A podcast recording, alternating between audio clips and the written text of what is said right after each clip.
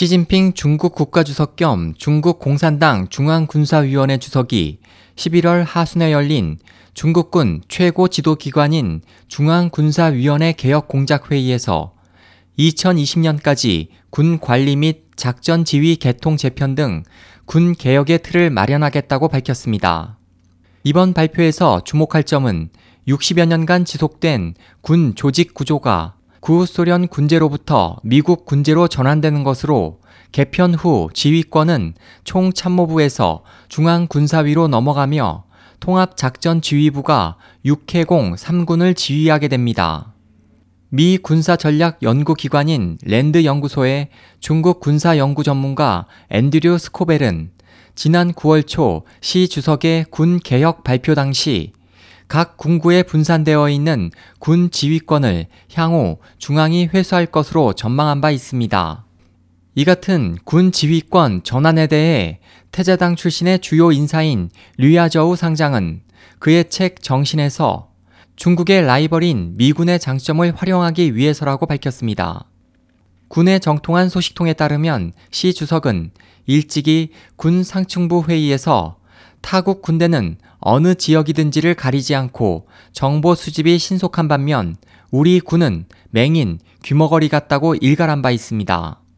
미국에 거주하는 중국 문제 전문가인 룬 타오야는 이에 대해 미국 군제로의 전환에는 정치체제 개혁이 필수라며 중국의 군 개혁은 정치 개혁을 재촉해 중국이 민주 국가로 바뀌든지 아니면 미국식 군제와 전제 정치가 충돌해 그것에서 승리하는 권력이 최고 지도부와 맞붙는 상황을 초래할 것이라고 진단했습니다.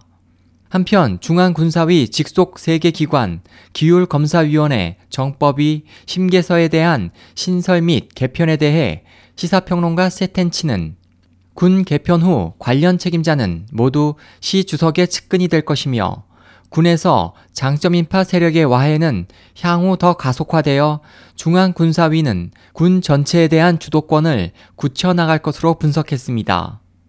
개혁 실시 배경에 대해 위해강 전 상장은 중앙군사위와 주석의 권력을 다지는 것이 주된 목적 중 하나라며 시 주석은 후진타오 전 중앙군사위 주석이 실권이 약해 실질상 군을 지배할 수 없었던 전임자의 교훈을 잊지 않았다고 설명했습니다. 일부 보도에 따르면 이번 회의에서 일부 고위급 장교가 개혁 방안에 대한 다른 견해를 제기했지만 시 주석은 개혁에 대한 반대는 군 발전을 반대하는 것이라며 퇴임할 수밖에 없다는 단호한 태도를 보였습니다. SOH 희망지성 국제방송 홍승일이었습니다.